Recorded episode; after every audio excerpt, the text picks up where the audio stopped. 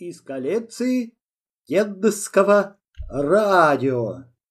Мальчик с коньками. Юрий Яковлев. Солнечный мартовский день в городе начинают таять сосульки. По городу идет мальчик с коньками. Он худой и вытянутый. Кажется, что еще вчера все ему было в пору, и это он за ночь так подрос. Дерзкий взгляд и независимая походка выдают в мальчике непоседу и драчуна, который среди ребят чувствует себя уверенно, а оставшись один, не знает, куда себя деть. Мальчик спешит на каток. Оттуда доносится музыка. Она действует на него, как сигнал боевой трубы. Мальчик свернул в переулок. И тут он увидел человека, высокого, крупного. Человек вдруг остановился, качнулся вперед, словно собирался упасть. Он наверняка бы упал, но рука вовремя ухватилась за стену. «Наверное, пьяный», — подумал мальчик и собрался было прибавить шагу, но человек позвал его. «Сынок!» Услышав слово «сынок», мальчик остановился. Это было мамино слово, а от мужчины он слышал его впервые. «Сынок, помоги мне добраться до дома. Понимаешь, брат, зашевелился осколочек. Сколько лет не беспокоил, и вот на тебе. Война кончилась, а осколочек остался.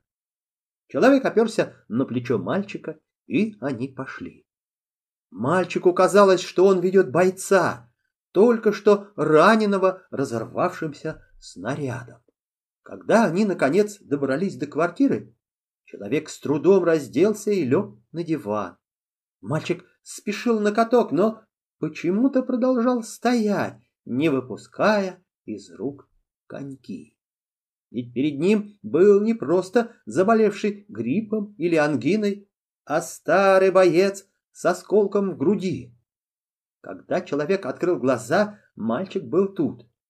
«Ты еще здесь?» «Ага». «Иди, иди, ты ведь на каток собрался».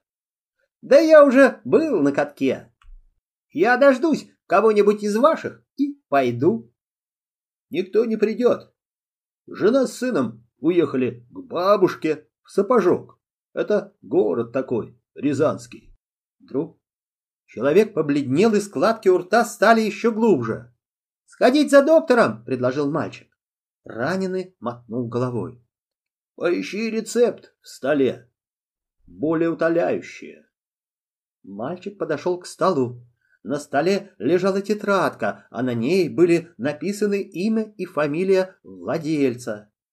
Сергей Бахтюков, 6 А. Это он отдыхает сейчас у бабушки в Рязанском городе Сапожке. Ящик был доверху набит разными вещами. Сначала ему попалась трубка, потом алая коробочка. Стыдясь самого себя, мальчик открыл ее. В коробочке лежал орден Красного Знамени. Орден был прохладный и тяжелый. Наконец он нашел рецепт. На пожелтевшем листке стоял штамп. Санчасть, полевая почта 31497. Мальчик разобрал только одну строчку. Старшине Л. Батюкову. Мальчик собрался было бежать в аптеку, но тут он заметил, что Батюков затих. Мальчик подошел ближе, и у него возникла страшная мысль. А вдруг он умер? Мальчик кинулся к раненому.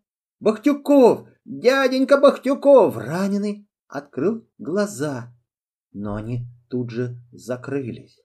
Он жив, он жив, но он может умереть. Надо действовать. Мальчик спешит к двери. Он еще раз оглядывается на раненого бойца, и его губы шепчут. «Дяденька Бахтюков, только не умирайте, я скоро вернусь!» Мокрый снег пахнет сыроежками. Мальчик не замечает запаха сыроежек, он бежит, спотыкается, перепрыгивает через лужи, соскакивает на мостовую. Скорей, скорей, надо найти скорую помощь. По улице мчится скорая помощь. Куда она спешит? К человеку, попавшему в беду? Или она приняла сигнал бедствия и спешит на помощь раненому бойцу, не зная его адреса? Надо остановить ее. Мальчик выбежал на середину мостовой и преградил путь машине с красным крестом. Сирена выла истошно. Она нагоняла страх. Мальчик зажмурил глаза, но не тронулся с места. Мальчик не знает, застанет он раненого бойца в живых или нет. Он всю дорогу торопился, а тут замедляет шаги. Но медлить нельзя. Конец фрагмента.